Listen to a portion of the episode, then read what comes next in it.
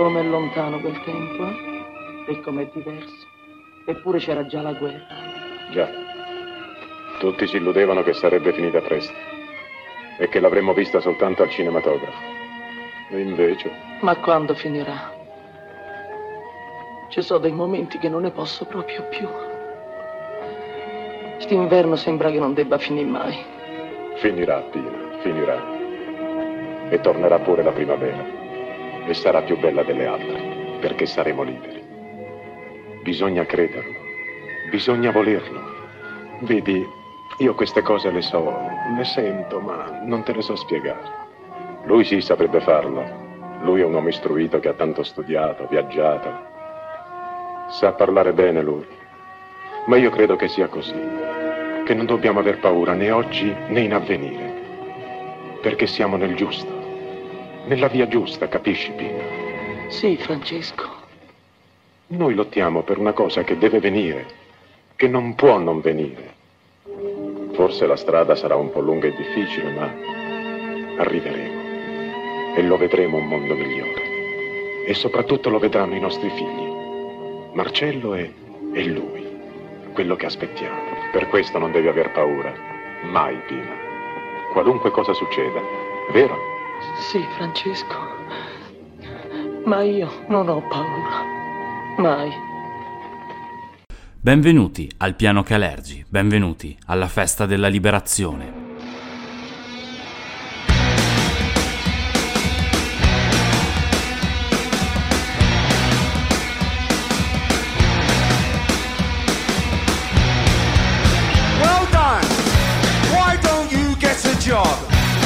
Tarquin has a job.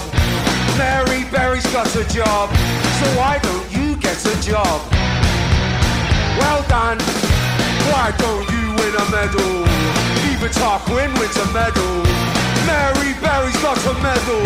So why don't you get a medal? Well done.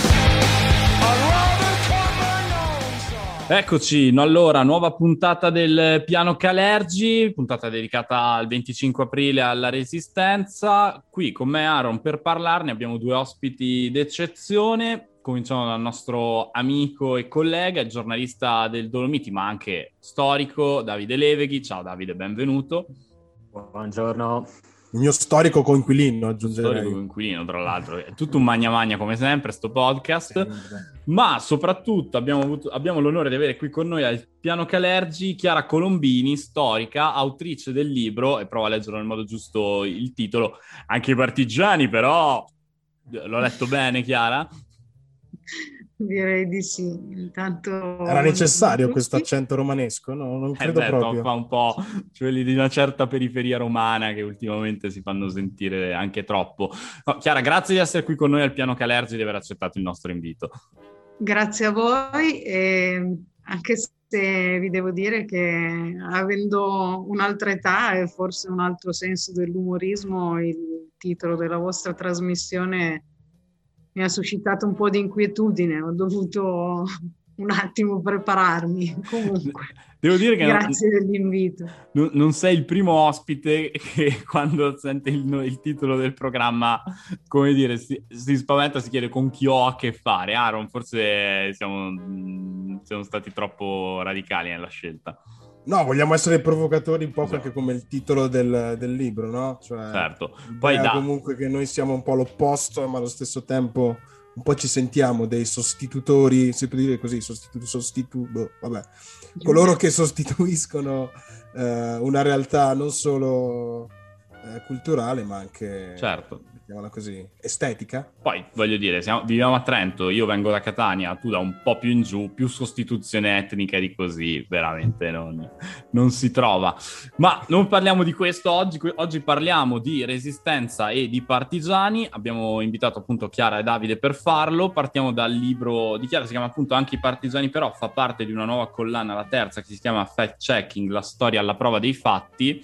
Ehm, Chiara, perché partiamo proprio dal tuo libro? Perché è necessario, eh, ci sono tantissimi libri scritti sulla resistenza, ovviamente partendo dalle memorie dei partigiani stessi, arrivando poi a varie analisi. E tu all'inizio la chiami anche una lotta di retroguardia, quella che bisogna fare in questo momento, cioè c'è un bisogno di tornare sulla storia per mettere dei punti precisi? Ma guarda, io ho avuto l'impressione, eh, iniziando a scrivere, che fosse una battaglia di retroguardia per, per una situazione di disagio in cui mi trovo. Eh, mettersi a, diciamo così, per brevità, a difendere la resistenza, a puntualizzare una serie di aspetti della resistenza mi è sembrato un po' fuori tempo massimo, chi- come chiudere la stalla dopo che i buoi sono già scappati da un pezzo, perché mi sembra che nel discorso pubblico ci sia um, un clima, galleggino discorsi che sono ben oltre gli attacchi, della, gli attacchi alla resistenza e che siano arrivati a intaccare uh, principi, possiamo chiamarli così, di riferimento che per lungo tempo, credo non solo io, abbiamo considerato consolidati che si vedono invece messi in discussione principi a partire da quello di uguaglianza che sono stati affermati, di uguaglianza, di democrazia, che sono stati affermati anche grazie alla lotta eh, della resistenza. Appunto, ho avuto l'impressione che fosse una battaglia di retroguardia in un certo senso, ma penso anche che se questo clima che non mi piace, che mi mette a disagio, eh, esiste non è certamente soltanto per gli attacchi alla resistenza che si è formato, ma certo questo può avere contribuito. E allora dal mio punto di vista cercare di riprendere il discorso, puntualizzare e farlo con i termini eh, del lavoro storico, sia un sistema per eh, confrontarsi con questo tipo di discorso che è spesso infarcito di luoghi comuni che tendono a semplificare questioni che semplici non sono, che hanno anzi una grande complessità. Ecco, sembra un po' che ogni anno quando ci si avvicina diciamo, al momento delle celebrazioni, soprattutto il 25 aprile, mh, mm, partano delle polemiche, polemiche che spesso ve- ve- vedono coinvolti politici. Mh, mm, il tuo libro si apre con la citazione di una uscita dell'ex ministro degli interni molto famosa in cui paragona il 25 aprile a un derby di cui lui non è interessato, tra l'altro fa bene a continuare a non interessarsi ai derby visto come gli vanno a finire, ehm, però non è l'unico, ci sono, capitano ehm, sindaci di piccoli comuni, magari comuni con una storia di resistenza una, o un fatto tragico che però ora appartengono a un'altra area politica che, ecco, il campo è inquinato da, anche da, da, persone che comunque non sono degli storici, non sono persone che si dovrebbero occupare di questo, ma ormai sono diventate dei vati de, onniscienti di tutto quello che concerne l'area della vita civile e istituzionale del paese? Ma ehm, io penso che sia del tutto legittimo che eh, nel discorso pubblico di queste cose si parli e anzi eh, ci si avvicina al, così, a ciò che è richiesto dal punto di vista civile e viene richiesto alle istituzioni in prossimità di date che sono considerate fondative, quindi cioè, mi sembra del tutto appropriato che se ne parli. Il problema è quando se ne parla appunto un po' per frasi fatte o attraverso giudizi che si fondano su frasi fatte e che tendono a trascurare tutta una serie di elementi che invece sono dal mio punto di vista indispensabili per avere ehm, una conoscenza più approfondita. Ecco, se posso permettermi, mi pare che eh, nel discorso pubblico sarebbe bene che non si parlasse soltanto di memoria, ma che si cercasse di parlare di storia. Eh, credo, ovviamente importantissima la memoria, non sto cercando di deprezzarla, ma credo che perché eh, la memoria si alimenti, non si atrofizzi oppure non si distorca o non si rigidisca anche in formule, eh, credo che debba essere alimentata dalla conoscenza storica.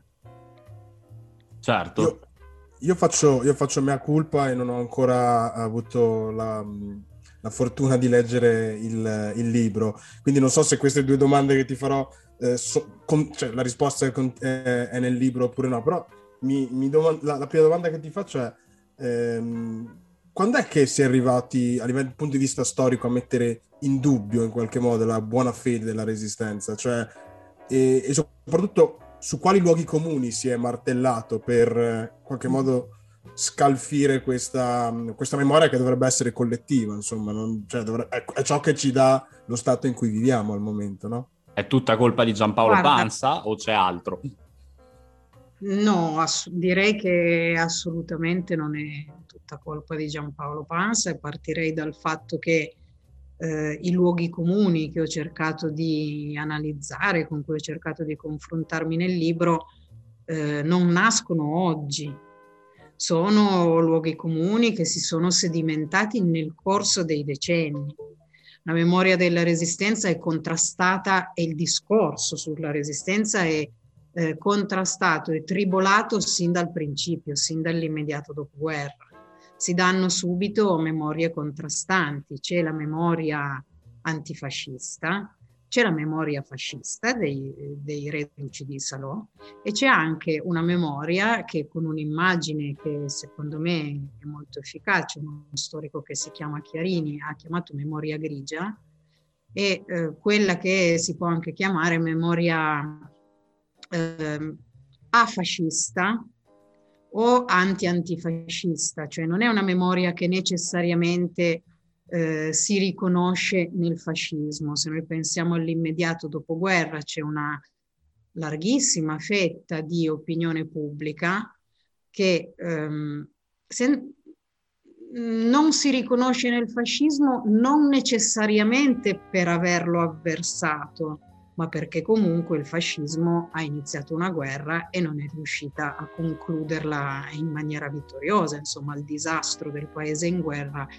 è sotto gli occhi di tutti. È una memoria però che non è nemmeno antifascista e per tutta una serie di ragioni, per il clima politico che si determina in Italia nell'immediato dopoguerra, questa memoria appunto ehm, da, a, da afascista diventa anti-antifascista. È una memoria di chi ehm, fondamentalmente vuole lasciarsi il periodo eh, della resistenza e della guerra alle spalle, anche legittimamente, ma soprattutto che teme eh, quella che è una aspirazione dell'antifascismo e delle, delle, nuove istituzioni che stanno sorgendo, che cioè partire dal presupposto che eh, la politica possa anche ehm, plasmare tutto un nuovo sistema di eh, di valori su cui fondare la convivenza civile, che la politica appunto vada a determinarli. Quindi questo è per dire che fin dal principio c'è una memoria contrastata e c'è un discorso pubblico che ehm, quello diciamo così ufficiale portato avanti dalle istituzioni che dalla resistenza nascono che ehm, pone le radici della propria legittimazione nella resistenza. Discorso che ha, come posso dire, una specie di eh, crosta unitaria, ma al suo interno ha tante voci diverse.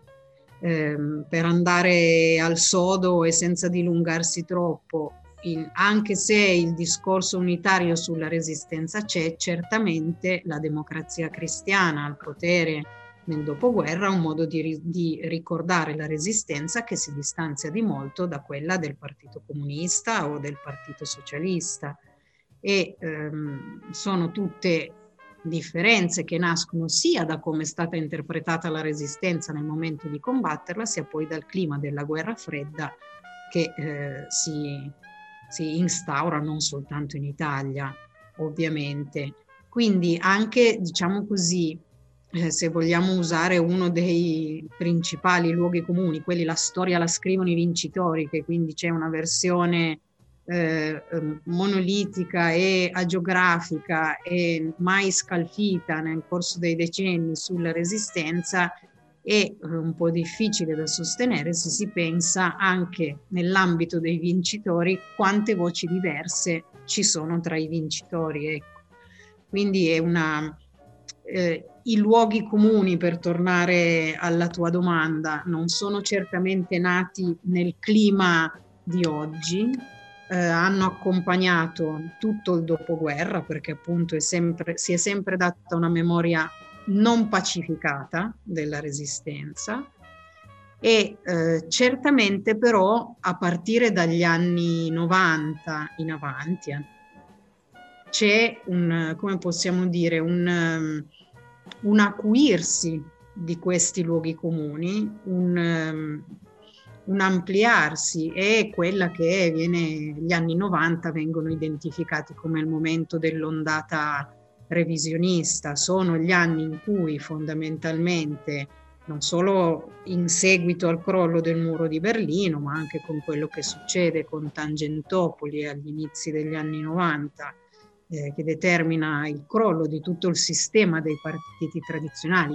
della Prima Repubblica, fondamentalmente in quel momento lì eh, c'è necessità o comunque è in questa direzione che si opera di scardinare il paradigma di riferimento della prima repubblica che era stato l'antifascismo e la resistenza e di sostituirlo con un paradigma altro. E per tornare a quanto diceva Simone prima, eh, certamente non è Giampaolo Pansa a inventare o uh, a, a, dare inizio a, al, al discorso che ha portato avanti, non è un pioniere, ripesca da temi a lungo presenti nel, nel discorso pubblico, certamente con una... Um, hanno, ricevono in quel momento e grazie alla sua opera, grazie al successo grandissimo dal punto di vista editoriale, certamente vengono rilanciati. E non è un caso che sono proprio gli anni in cui poi appunto AN diventa come dire un partito che si può anche votare all'interno dell'alveo del centrodestra. E um, andiamo un po' a vedere quali sono questi luoghi comuni sui partigiani che appunto eh, sono come dire um, diventati pesanti in questi anni si è acuito. E i luoghi comuni se li possiamo riassumere velocemente sono che, vabbè, che erano tutti com- una banda di comunisti che erano pochi che non hanno contribuito in maniera efficace alla guerra che si è fatta per la liberazione dell'Italia, anzi, peggio ancora, che spesso le loro azioni sono state la diretta conseguenza di alcune poi delle eh, pagine più tragiche de- dell'occupazione nazifascista italiana negli ultimi due anni, dal 43 al 45. Mi sembra che sono questi, Chiara, sei d'accordo? Eh, sì, solo mh, mm, non direi un luogo comune il fatto che siano pochi, perché sono effettivamente pochi, sono sì. una minoranza, così come una minoranza sono i combattenti della RSI, se non, questa è una constatazione numerica di fatto. Eh, quello che eh, forse si può, anzi non forse, quello che io credo si debba puntualizzare da questo punto di vista è che limitarsi a considerare esclusivamente due ristrettissime minoranze che si confrontano e quindi utilizzare il concetto della zona di un'estesissima zona grigia tra due minoranze di, di colore diverso mh, non dà troppi strumenti per comprendere perché in quella zona grigia che non si schiera, che, non, che decide di non prendere posizione tra gli uni e gli altri, in realtà non, pos- non possiamo considerare che sia tutta uguale al suo interno né che sia immobile nel corso dei 20 certo. mesi. No, anzi, nel... le cose cambiano e se rimane una minoranza possiamo sicuramente dire che la resistenza riesce comunque a, ehm, a estendere attorno a sé una, un'area di consenso che tende a crescere nel corso, nel corso dei 20 mesi, ma eh, sicuramente, ripeto, sul fatto che fossero una minoranza, su questo non ci piove, direi, non, è, certo. non lo farei rientrare nei luoghi comuni, solo appunto mh, mm, si può ragionare anche in termini che diano un po' più di complessità, se anche parlare appunto di una zona grigia di totale disinteresse è un po', è un po difficile, eh, soprattutto se uno pensa che eh, stiamo parlando di un movimento clandestino. Un movimento clandestino se non ha un'area di consenso attorno a sé non sopravvive, semplicemente, non ha la possibilità di farlo. È vero che eh, questo non vuol dire che ci siano eh, le moltitudini schierate apertamente pro, ma eh, come dobbiamo catalogare l'atteggiamento di qualcuno che vede e sta zitto, che vede e non riferisce? All'interno di quella zona grigia c'è tutta una serie di sfumature che vanno valutate più attentamente. Ecco. Certo, nel... se, Vai, se posso vai. dire una sì, cosa sì. chiara, no? nella logica eh, di, di sem- semplificazione che si vuole dare della resistenza, non a caso tutto quel mondo eh, che ha posizioni sfumate in qualche modo viene ripreso eh, o eh, anche ehm, elogiato nel discorso pubblico, mentre la resistenza armata diventa eh, l'elemento, il grande bersaglio da attaccare, no? Eh... Sì, io, io penso di sì.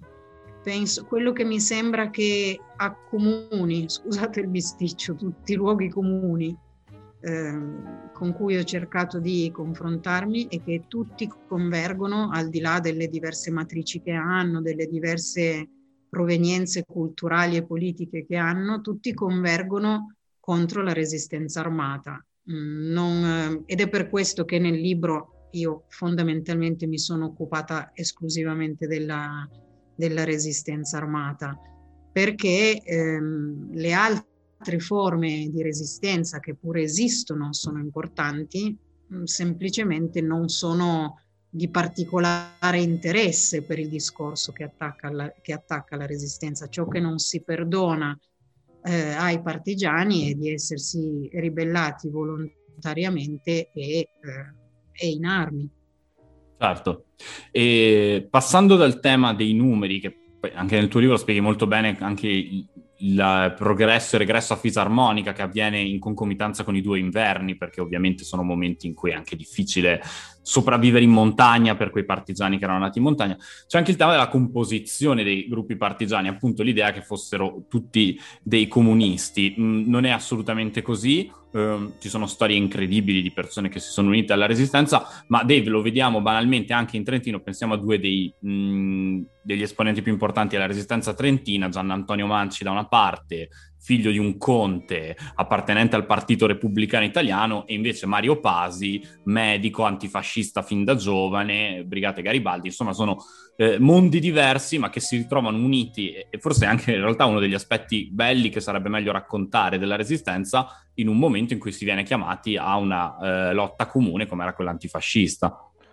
Anzi, direi che gli, gli, elementi comunisti presenti nella resistenza trentina di per sé sono provenienti dall'esterno, perché eh, lo stesso Mario Pasi finisce in Trentino a lavorare all'ospedale Santa Chiara eh, dopo essere tornato dal fronte eh, con gli alpini, eh, inizia a organizzare un nucleo, va sulle montagne e poi eh, morirà impiccato nel Bellunese. Quindi di per sé il, il mondo della resistenza trentina va capito nella misura in cui è in questo territorio, quindi un territorio che rispetto ad altre parti d'Italia è annesso di fatto al Reich, dove tutte le, eh, le componenti fasciste vengono di fatto estromesse e dove le stesse autorità eh, tedesche molto astutamente riescono a ingraziarsi una popolazione che di per sé eh, non è stata estranea al fascismo, questo è un mito che andrebbe combattuto, però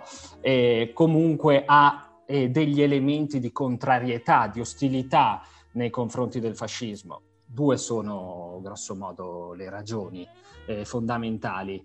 Eh, uno è che eh, le classi eh, dirigenti trentine volevano l'autonomia e con il fascismo invece non l'hanno ottenuta chiaramente perché il fascismo andava in senso fortemente centralista e l'altra è il controllo su Bolzano. Mussolini ha una eh, predilizione nei confronti di Bolzano rispetto a Trento, è la cosiddetta lotta al trentinismo e viene fondata la eh, provincia di, Tren, di, di, Bolzano nel 1927 e a quel punto diciamo tutti gli interessi, tutti gli investimenti anche economici finiscono su un territorio che è sottratto al controllo delle classi dirigenti trentine. Quindi la formazione della resistenza trentina finisce poi per essere a Trento e nei grandi centri molto molto eh, legata più a una resistenza di tipo civile, poi ci sono degli atti di sabotaggio, della propaganda, eccetera, ma di per sé la resistenza armata in Trentino poi si sviluppa solamente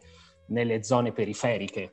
Certo. E non a caso sono dove abbiamo eh, le grandi azioni partigiane sul Tesino, eh, in Bassa Valsugana, in, uh, nell'Alto Garda e le stragi anche, come può essere quella di Vattaro, come può essere l'ultima strage avvenuta sul territorio italiano, que- quella di Stramentizzo, Mulina di Fiemme, Castello di Fiemme. Certo, ecco, mh, Chiara, il racconto che ci ha fatto Davide adesso ci spiega perfettamente la complessità del movimento partigiano che poi si configura molto sulle esigenze e le realtà del territorio, ma anche sulle singole storie dei partigiani che per mo- modi diversi arrivano a unirsi a una banda. Quindi poi magari la banda è garibaldina, è comunista, però magari ci entra un soldato eh, lasciato a se stesso dopo l'armistizio che trova e identifica solo quella banda nel suo territorio e si unisce a loro senza magari essere legato da quel tipo di eh, ideali. Mm, ci sarebbero veramente tantissime storie su veramente tutte le componenti della resistenza, anche tu racconti nel libro i, i, prigionieri di guerra slavi portati in Italia che si liberano e si uniscono alla resistenza italiana, che sono storie incredibili. Però mi interessava farti raccontare invece un altro aspetto. Tu hai definito le donne nel tuo libro le vere volontarie della resistenza, perché a differenza degli uomini non sono in un certo senso costrette dal richiamo alla leva o dall'essere militari a prenderne parte, ma lo scelgono in prima persona e questo è un aspetto affascinante secondo me. Certo, lo penso, lo penso anche io, è, una, è un'osservazione eh, non mia, è una citazione che ho ripreso che mi ha sempre colpito molto, appunto perché mobilitarsi eh, per quanto riguarda le donne non ha nemmeno la, eh, come posso dire, il potenziale condizionamento del, del richiamo della leva, di sottrarsi di sottrarsi ai bandi di leva. E, ehm, nel libro, come vi dicevo, io in realtà parlo eh, molto poco di, di, resistenza delle donne, non con un'attenzione specifica. E questo per eh, la ragione che vi dicevo prima. Allora, naturalmente, eh, diciamo che sulle, il numero delle partigiane riconosciute si aggira intorno alle 35.000 ehm, naturalmente, o meglio naturalmente, come, come si sa, come sicuramente avrete sentito, la presenza delle donne in banda è più ehm, è, è, rara, non è, non è così consueta o comunque non è una presenza stabile nelle bande tendenzialmente. Chiaro che esistono i più diversi casi nella resistenza a seconda delle aree, a seconda delle bande, a seconda dei mesi che si prendono in esame, ma certamente la presenza delle donne in banda è eh, fortemente ristretta.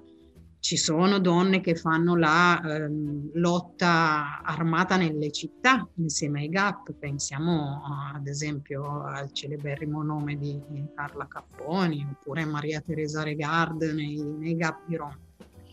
Bene, anche questo però, ehm, detto tutto ciò, ehm, la presenza delle donne nella resistenza direttamente armata è eh, ristretta. Quando non mi sono occupata specificamente di donne perché quando i luoghi comuni colpiscono le donne nella resistenza armata le colpiscono non in quanto donne ma in quanto partecipanti alla resistenza armata. Non so se mi sto, se mi sto spiegando.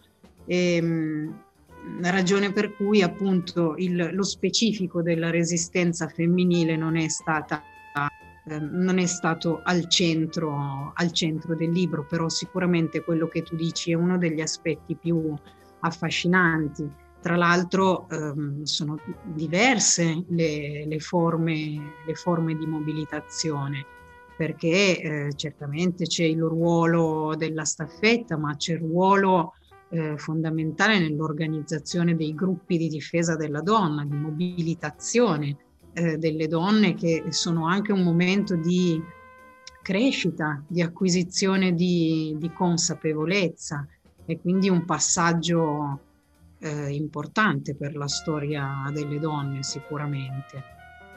Certo. Io volevo fare una domanda dal punto di vista dell'attualità e di come viene raccontata la resistenza, nel senso che eh, giu- prima eh, si diceva appunto la, ehm, la pluralità, comunque anche la differenza sociale e culturale che, che componeva la resistenza. Eh, adesso c'è una responsabilità per coloro che, per i vinti di adesso, di essere, in, di essere stati in grado di includere quelle varie sfumature, oppure è proprio un, eh, una sorta di retaggio culturale un po' alla Don Camillo e Peppone, dove le, le due Italie, o comunque la spaccatura post eh, seconda guerra mondiale, deve essere rappresentata come una visione moderata delle due, di, di questi due mondi che hanno comunque composto la, la, la resistenza. Cioè, c'è, c'è, una responsabilità di, di, di, racconto, cioè, voglio dare, non, voglio dare, la colpa assolutamente all'Ampi, però c'è un po' una sorta di... Eh, vogliamo comunque che questa, questa, narrazione sia specifica o comunque sia di una, di una fetta soltanto di, di, di, resistenza, quindi soltanto la parte, diciamo, rossa? Ma ehm, io non, non so, non, non, la metterei, non la metterei in questi termini, o comunque certamente poi eh, tutte le tutte le istituzioni naturalmente nel, nel discorso pubblico possono, eh, come posso dire, possono scegliere una linea che si rivela, che si rivela non produttiva. Credo che eh, il discorso andrebbe fatto a seconda di come varia nel corso delle differenti, delle differenti fasi storiche nel senso che le diverse fasi storiche, le diverse fasi politiche incidono sul modo in cui eh, viene ricordata, nel modo, incide sul modo in cui viene prodotto il, il discorso pubblico. Se vogliamo restare all'oggi, quello che io constato e che ehm, in un certo senso appunto mi, mi suscita un disagio e eh, quello che mh, mm, ho accennato prima riguardo al um, riguardo a dare a una rappresentazione che tende a mettere sullo sfondo la resistenza armata. Se, non so se ho colto bene la domanda che tu stai facendo parlando di una rappresentazione moderata. Quello che io colgo è che eh, spesso e diffusamente si tende a dare una memoria che appunto mette in secondo piano quello che per noi è un aspetto estremamente faticoso da maneggiare, che è l'uso della violenza, perché fa parte della nostra sensibilità di oggi il ripudio della violenza e direi per fortuna che fa parte eh, del, del nostro modo di vedere le cose. Um, fa parte del nostro modo di vedere le cose anche perché ci sono stati quei 20 mesi lì, anche perché eh, si è pagato questo, diciamo che l'acquisizione del ripudio della violenza viene anche dalla tremenda cesura che è stata quella guerra. Detto questo, io credo che una rappresentazione che usi eh, il metro del nostro modo di pensare e della nostra sensibilità per rapportarsi agli eventi di quasi 80 anni fa, credo che non sia produttivo in termini di comprensione storica, perché ehm, è come riportare qualcosa che è successo a 80 anni fa, giudicarlo con gli occhi di oggi eh, applicare il nostro contesto a un contesto che è radicalmente diverso, che è radicalmente diverso perché sulla violenza si basa, perché stiamo parlando di una guerra totale e di una guerra civile, di due esperienze intrecciate che sono, eh, che sono durissime. Io penso quindi che ehm, la rappresentazione moderata che tu dici, una memoria moderata che annacqua i termini della resistenza, annacqua i termini dell'antifascismo, io credo che soprattutto sia um, ponga in una, diffico- in una situazione di estrema debolezza nel momento in cui ci si deve confrontare con i luoghi comuni più, più duri e più aspri nei confronti della resistenza, che sono appunto quelli anche i partigiani però uccidevano, anche per, i partigiani però eh, fucilavano e poi appunto per tornare al celeberrimo adesso rubandolo al titolo di Panza, ma al sangue dei vinti in generale, non riferendomi specificamente al suo libro. Non so se ho risposto esattamente. Sì, era, poi era, più che altro era se c'è un modo di raccontare adesso, se ci sono metodi per essere un po' più, tra virgolette, inclusivi, cioè per ra- raccontare e per non, essere, per non essere soltanto una spaccatura eh, rossi verso neri, comunisti contro cattolici, cattolici, cioè insomma c'è un modo, c'è una, può esserci un racconto che sia unitario sulla resistenza, c'è modo di costruirlo? Ma eh, unitario, guarda, eh, dal mio punto di vista quello che serve è cercare di approfondire la conoscenza storica perché eh, costruisci un modo di, di raccontare sulla base di qualcosa che sia fondato, una rappresentazione per costruire una memoria comune a tutti i costi, francamente io non ci credo.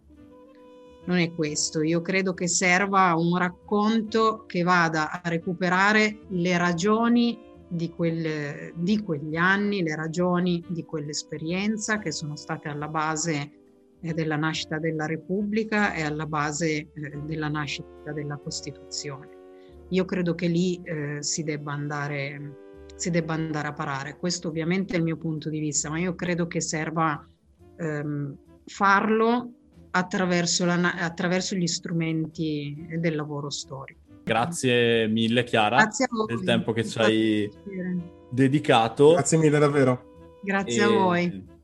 Ci sentiamo presto. E grazie ancora a Chiara, mh, mm, che adesso è dovuta andare, però continuiamo il nostro discorso in compagnia di Davide. Stavamo parlando appunto dei falsi miti della resistenza. Chiara nel suo ultimo intervento ha, ha, centrato uno dei temi, che è quello che la versione edulcorata della resistenza non vuole guardare alla violenza, che però era parte stessa dell'azione partigiana che è comprensibile se eh, contestualizzata a quello che era il tempo in cui questa violenza viene anche esercitata dalle bande partigiane, ma soprattutto eh, è la dimostrazione dell'efficacia delle formazioni partigiane all'interno della guerra in Italia dal 43 al 45. Un altro dei falsi miti attorno alla resistenza è che che i partigiani ci fossero meno, gli alleati ci avrebbero liberati lo stesso, ma a parte del ruolo anche significativo e simbolico che abbia avuto il fatto che gli italiani si siano liberati da soli all'interno poi dell'immagine che l'Italia si è costruita nel secondo dopoguerra, sono le carte stesse dei generali tedeschi di Kesselring e di altri impegnati sul fronte italiano a dimostrare quanto la presenza di questo nemico alle loro spalle, la presenza di questo nemico nelle città da loro controllate fosse un problema enorme invece per i tedeschi, è così? Assolutamente, rendiamoci anche conto che eh, la, la, resistenza aveva lo scopo in qualche modo di eh, ricostruire l'immagine dell'Italia distrutta dal, dal, fascismo e soprattutto nel momento in cui eh, eh fossero arrivati i, i, gli alleati, lo scopo era di dire noi ci siamo liberati, noi siamo eh, la nuova Italia, l'Italia che deve essere presa in considerazione, noi siamo la vera Italia in un certo senso. E questo doveva servire anche in sede di trattative eh, di pace in qualche modo per un trattamento più eh, benevolo diciamo. Prendiamo il caso austriaco ad esempio dove la resistenza è pra- praticamente assente eh, anche se in un primo momento viene considerata la prima vittima del, del, nazismo, di per sé è un paese che poi, non avendo un movimento resistenziale, non essendosi liberato, eh, poi solamente negli anni 50 acquista la, eh, l'indipendenza, posto che ci sono una serie di altri fattori sicuramente determinanti come quello geografico, no? Però in, in, questo risiede anche il valore della resistenza, cioè nel dimostrare che eh, il popolo italiano eh, non accettava più le logiche di dominio eh, del, del nazifascismo. Certo, e, um, ci sono due aspetti della resistenza che si sovrappongono in un certo senso a due aspetti della guerra. La guerra si fa mh, nelle campagne, si fa al fronte, ma si combatte grazie all'impegno delle città. Allo stesso modo la resistenza la si fa nelle zone del fronte, come appunto eh, la pianura padana, le montagne intorno a Bologna, ma la si fa anche nelle città città che ai tedeschi e ai fascisti servivano per la loro produzione industriale, ma anche come luogo tipo Roma dove venivano mandate in licenza le truppe a riposarsi e proprio la resistenza nelle città da una parte acuisce lo scontro nelle fabbriche, quindi va a indebolire la potenza di produzione dei nazifascisti, dall'altra parte crea un clima di terrore, ma un clima di terrore che serviva psicologico attorno alle truppe tedesche. E forse in questo senso capiamo più l'ultimo, forse il più fastidioso dei falsi miti che ci sono intorno alla resistenza, ovvero che fossero i partigiani stessi causa poi di alcune delle, in un qualche modo causa indiretta o diretta di alcune delle pagine più tragiche eh, di quegli anni. Mm, magari dopo parliamo di quelle, magari un attimo quelle nazionali, ma ne abbiamo un esempio anche qui in Trentino, quando si parla dell'eccidio di Vattaro, non più tardi di qualche anno fa, un sindaco della zona disse, ritirò fuori la storiella vecchia che furono i partigiani a provocare i nazisti e a causare poi la morte di sette persone, quando i documenti ancora una volta dimostrano il contrario. Eh, sì, oltre a Vattaro io eh, citerei diciamo, altri due casi che in qualche modo eh, nel nostro piccolo ambito trentino riportano eh, tutti i, i, luoghi comuni che, che Chiara eh, descrive nel suo libro. E cioè l'eccidio appunto di Stramentizzo, che è l'ultimo, e l'eccidio di Malgazzonta, che è del, dell'agosto del 1944. Partendo in ordine cronologico, l'eccidio di Malgazzonta sono i partigiani del, eh, del Vicentino che a Passocoe eh, a Folgaria hanno in questa malga un luogo di ristoro, vengono trovati eh, dai, eh, dai, tedeschi che dopo una sparatoria li mettono in, nella famosa foto di fronte alla, alla, malga e li fucilano. Ok, uno dei, eh, dei grandi delle grandi questioni che si sono tirate fuori rispetto a Malgazzonta è che i personaggi che che compaiono nella foto non sarebbero stati tutti eh, fucilati perché tra di loro ci sono dei malgari eh, che si riconoscono dagli scarponi sporchi di letame e, e, effettivamente questi vengono risparmiati dai tedeschi. Ma è la, eh, una, una, vulgata, vuole attaccare un'immagine eh, della resistenza che se vogliamo è eh, anche un po' enfatica, un po' retorica, no? La foto famosa ha sottoscritto eh, il sangue dei nostri eroi è stato versato, una cosa del genere. Quindi è l'attacco, in qualche modo la messa in discussione di, eh, del mito istituzionale della resistenza. Per quanto riguarda l'eccidio di Vattaro, che invece, eh, se non sbaglio, è del 4 di maggio del, del 45, i, soldati, i partigiani della Sette Comuni e quindi l'altopiano di Asiago scendono eh, verso Trento che è già stata liberata dai, eh, dagli anglo-americani e mh, anche Lavarone ci sono, eh, ci sono gli inglesi ma nel territorio tra Lavarone e Trento ancora ci sono delle truppe tedesche che eh, non, non, ancora eh, hanno ricevuto la notizia dell'armistizio no? quindi per un problema di comunicazione tra eh, i vari attori in gioco. E per rappresaglia i tedeschi si mettono in mezzo alla strada, vengono su da Caldonazzo e a Vattaro iniziano a sparare contro eh, i partigiani che vengono giù da Lavarone. E in questo caso l'accusa che fa il sindaco, che ha fatto il sindaco qualche anno fa, era di dire eh, i nostri cittadini, i vattari, hanno visto eh, eh, la, ehm, le, la, sparatoria e i primi a sparare sono stati i partigiani. No, in qualche modo è, eh, lui disse chiunque è nato per il 45 sa davvero com'è andata.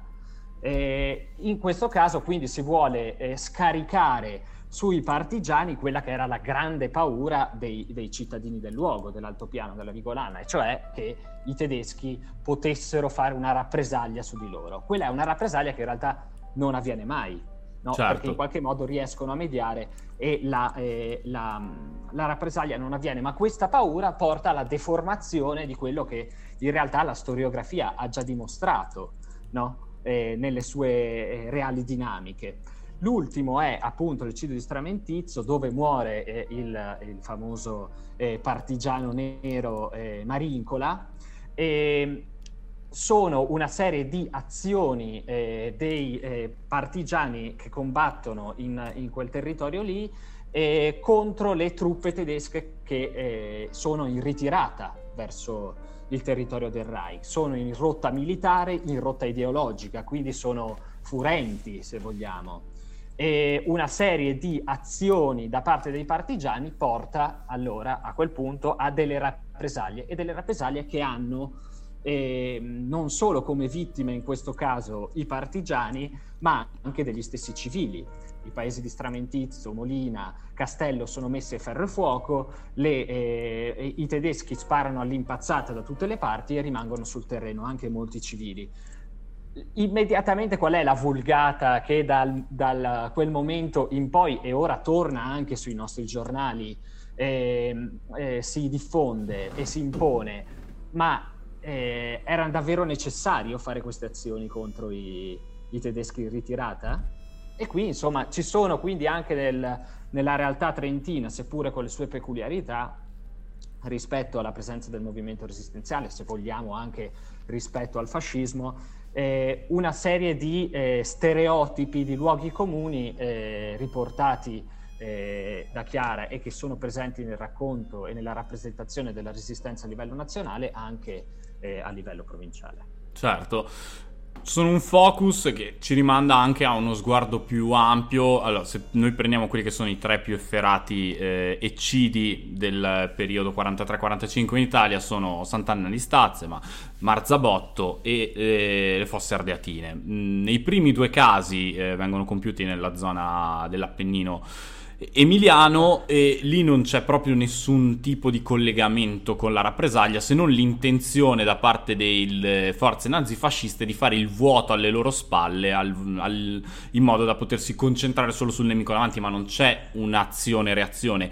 Azione reazione che invece è stata costruita in maniera artificiale per quello che riguarda l'eccidio del Fosse Ardeatine, mm, che viene preceduto dall'attentato di Via Rasella, in cui appunto i GAP di cui parlavamo prima, ehm, i gruppi armati eh, partigiani eh, fanno saltarinare un convoglio di eh, soldati, tra l'altro altoatesini, però eh, totalmente nazisti, e questo è anche il caso di chiarirlo, muoiono in 33 e um, i tedeschi decidono che per ogni morto verranno uccise 10 persone persone e in risposta a questo va chiarito che questa non è che era una regola che poi viene detto ah si sapeva non è, non è assolutamente vero non era una regola ne ammazzano 335 tra l'altro alla fine. Va, andrebbe anche chiarito che molti di questi che, di quelli che muoiono poi sono a loro volta erano prigionieri partigiani se non oppositori politici perché comunque vengono svuotate le carceri di Roma per fare tutto questo ma soprattutto viene fatto in assoluta segretezza. C'è anche questo falso mito per cui ai partigiani fu data la possibilità di offrirsi, cioè di consegnarsi per evitare l'eccidio. Ma al di là di questo, che è completamente una bugia, tanto che venne eh, tenuto nascosto, e il comunicato con cui i nazisti poi annunciavano l'eccidio effettuato si concludeva con le famose parole: poi l'ordine è già stato eseguito. Ma a parte questo. Quello che delle volte sfugge nel discorso sulla rappresaglia è che comunque cioè la reazione non è automatica. Qua viene dato come per scontato ed è veramente assurdo questo, che se c'è una determinata azione ci deve essere quella reazione lì. Come se nel passaggio tra la, la, l'atto di guerriglia partigiana e la reazione poi delle forze nazifasciste non ci siano delle persone che prendono una decisione, che prendono delle persone innocenti, che gli puntano una pistola alla tempia o gli mettono davanti un fucile e sparano. E, e, qui c'è tutto un processo decisionale con dei colpevoli ben precisi e delle vittime ben precise. O sono pazzo io?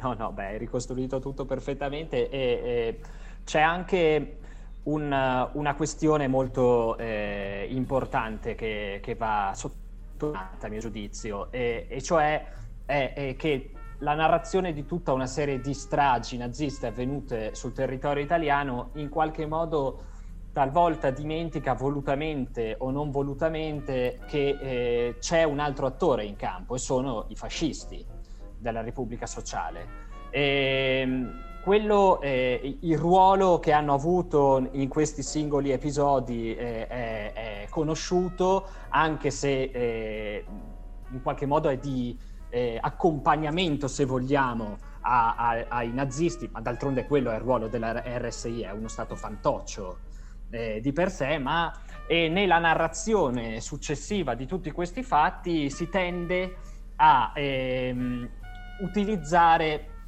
i tedeschi come lo scaricabarile perfetto.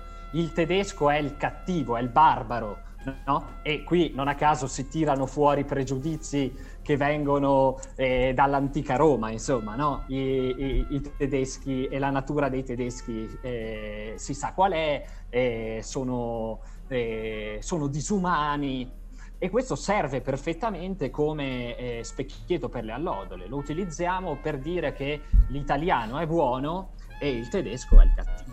No, c'è un libro molto, molto bello di uno storico, Filippo Focardi, che si chiama proprio il, eh, bravo, tede- il bravo italiano, il cattivo tedesco, perché è perfettamente eh, il, il capro espiatorio che serve su cui rovesciare tutte le responsabilità che effettivamente anche parte del popolo eh, italiano ha avuto.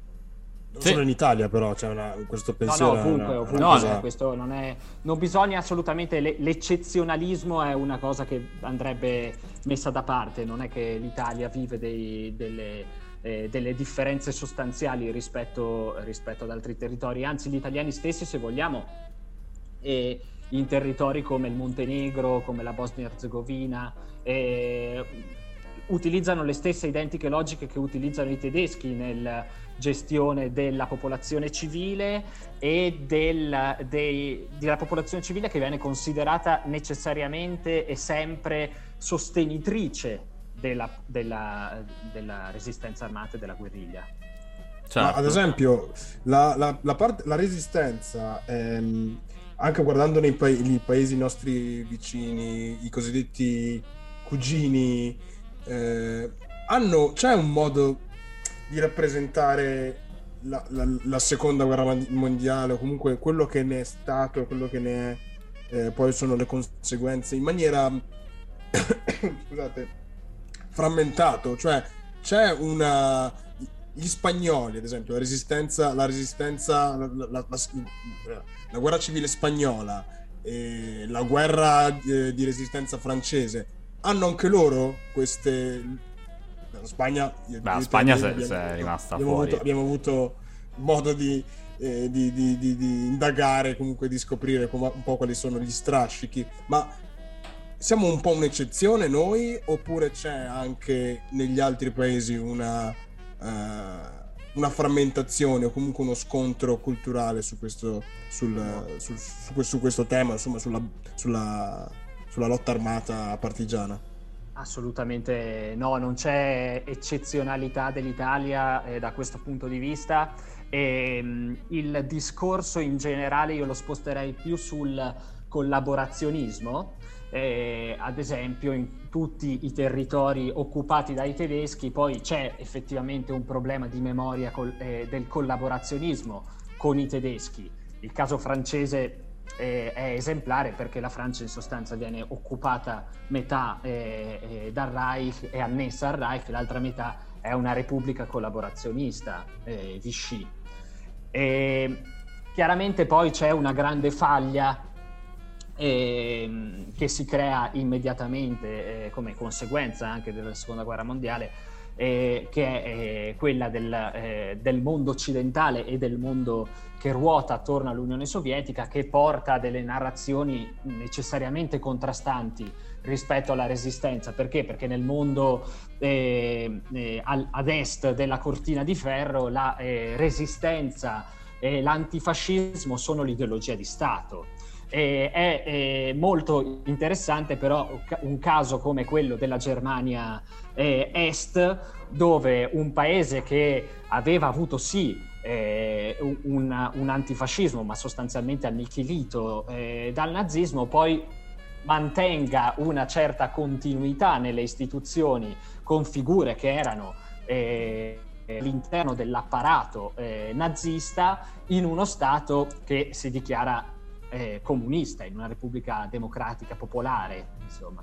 Quindi è chiaro che tutto, eh, ogni paese va declinato eh, nella, nel suo contesto e nella sua storia successiva, perché se pensiamo che eh, gran parte de- delle figure eh, che portano alla dissoluzione della Jugoslavia, da Milosevic a Tudjman, eh, sono figure che hanno eh, combattuto nella resistenza jugoslava e poi si trovano a essere i punti di riferimento della, eh, del, dell'ultranazionalismo che distrugge un sogno eh, nato dalla resistenza come era la Jugoslavia, ad esempio. Sì.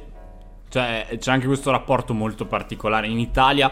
La particolarità dell'Italia è che appunto comunque la maggior parte delle formazioni partigiane sono comuniste comunque si devono relazionare con degli alleati che hanno interesse ad aiutarle nel momento in cui le aiutano a combattere la guerra sul fronte italiano, ma non hanno interesse a rafforzarle a tal punto che una volta finita la guerra possano magari in, diciamo imporre o essere eh, una forza propulsiva del, dell'insediamento di un governo comunista in Italia, quindi era un rapporto molto complesso particolare in cui gli aiuti arrivavano e non arrivavano.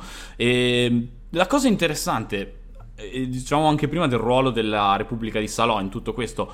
Cioè, in un qualche modo la resistenza italiana è ciò che ci permet- ha permesso all'Italia di, in un certo senso, ripulirsi la coscienza e forse di non fare mai troppo i conti con il proprio ruolo di carnefice durante la seconda guerra mondiale. E quindi da una parte ci assolve, dall'altra parte però la processiamo più di quanto processiamo il nostro passato fascista e il nostro passato nostro, inteso di tutta Italia, anche repubblichino, perché poi qualcuno ha fatto parte di tutte quelle due incarnazioni del fascismo italiano. Sì, è, è, un, è un, rapporto est- è decisamente problematico quello del, dell'Italia con il proprio passato eh, fascista anche nelle, nelle immediate eh, vicinanze della, della, guerra. Insomma, immediatamente, se noi pensiamo a, all'amnistia Togliatti del 1946, è un modo per porre fine alla guerra civile eh, dopo che era da tempo finita la guerra. E, c'è, eh, ci sono delle forze politiche che spingono per un totale ripulisti all'interno delle istituzioni e queste indubbiamente sono le forze della, della sinistra eh, della resistenza, i comunisti, i socialisti, gli azionisti. E ci sono parti invece che hanno combattuto e hanno avuto un ruolo attivo nella resistenza, nel CLN, nei governi nati eh, eh, immediatamente dopo l'arrivo degli alleati sul territorio italiano i democristiani, i monarchici, i liberali, che invece eh, in qualche modo eh, questo processo eh, lo frenano. E, e, quindi c'è una continuità eh, delle istituzioni eh, con figure eh, legate a doppio filo con il regime fascista, con la parentesi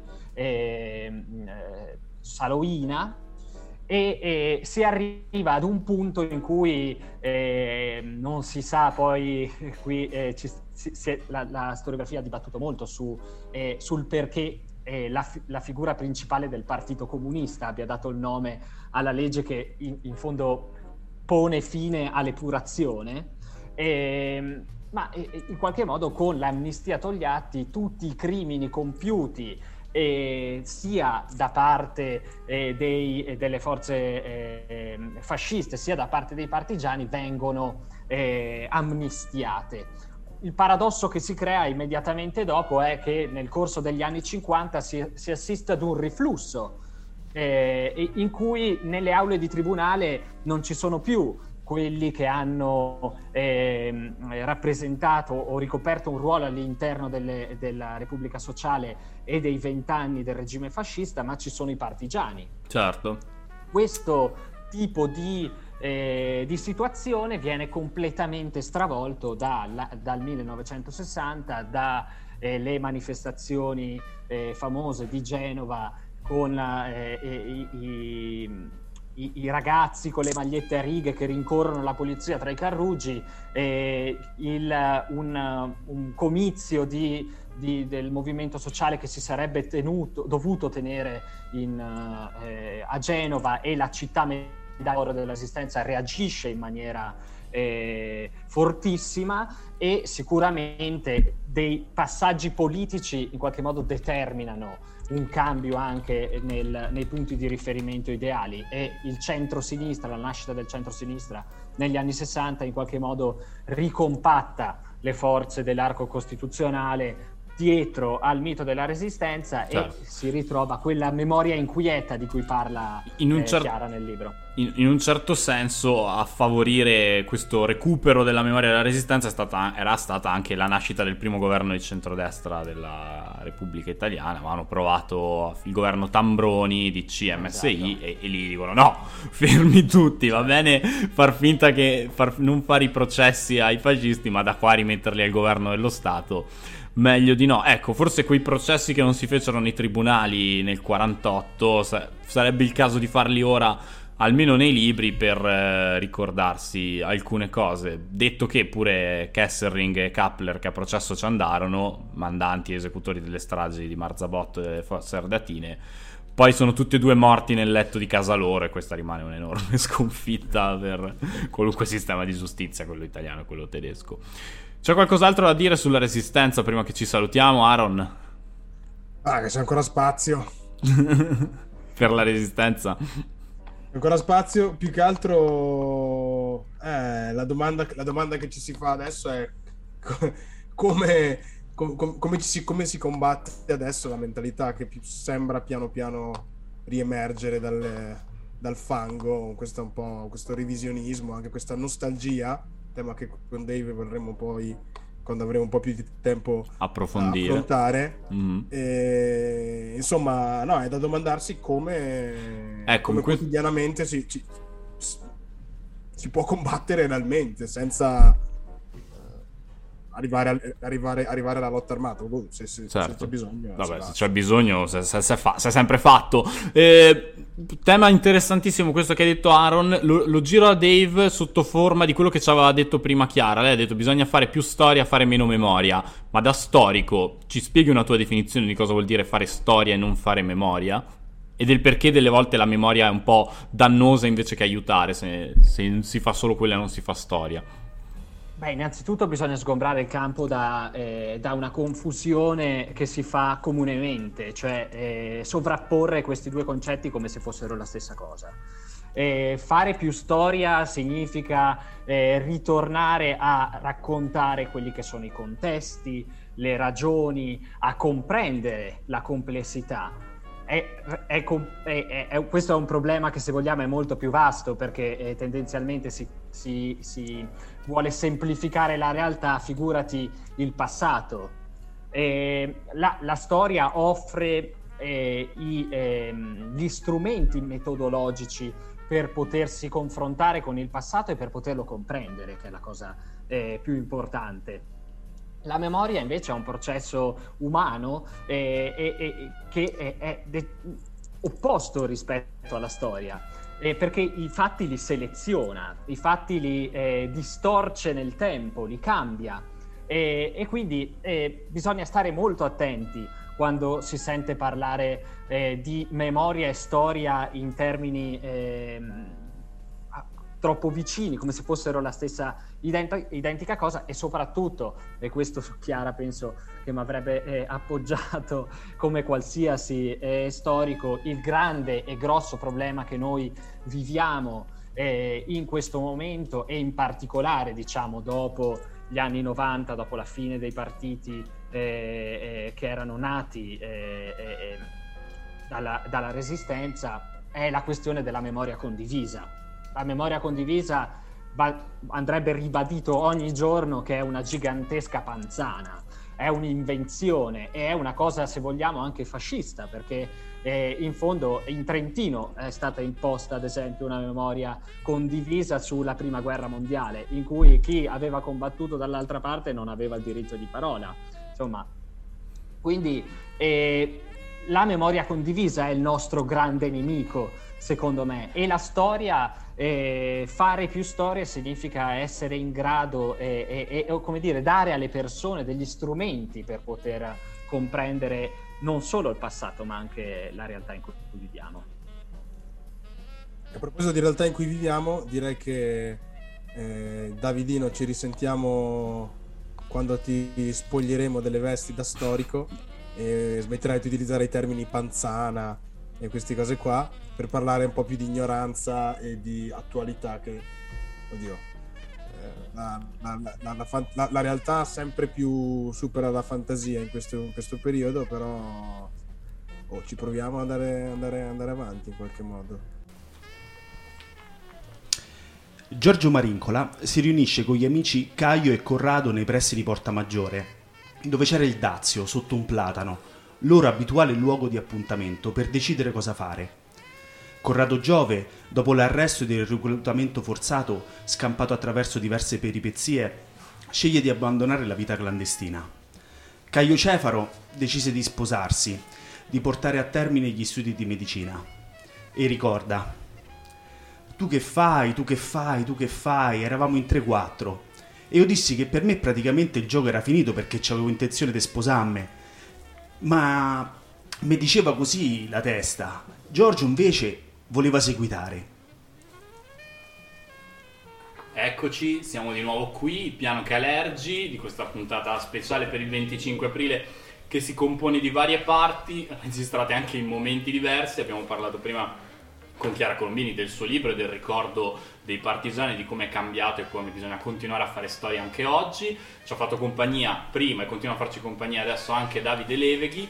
E adesso hanno raggiunto me e Aaron per parlare di Giorgio Marincola, di cui avete appena sentito un passaggio, lo storico che è appena uscito anche lui con un nuovo libro, Francesco Filippi. Ciao Francesco. Ciao a tutti e a tutti e, e buona liberazione. Grazie e buona liberazione veramente a tutti. E poi ci ha raggiunti anche Alberto Maria di Giulio Maria, conte del focolare Baggio.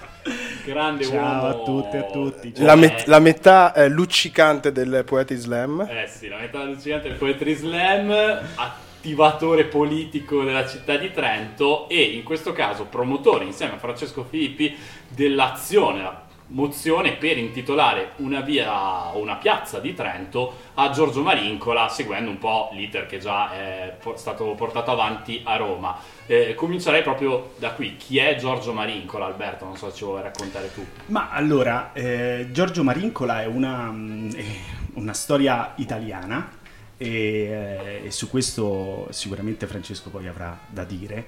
Giorgio Marincola fondamentalmente nasce nel settembre del 23 in Somalia, figlio di un ufficiale italiano e di una somala.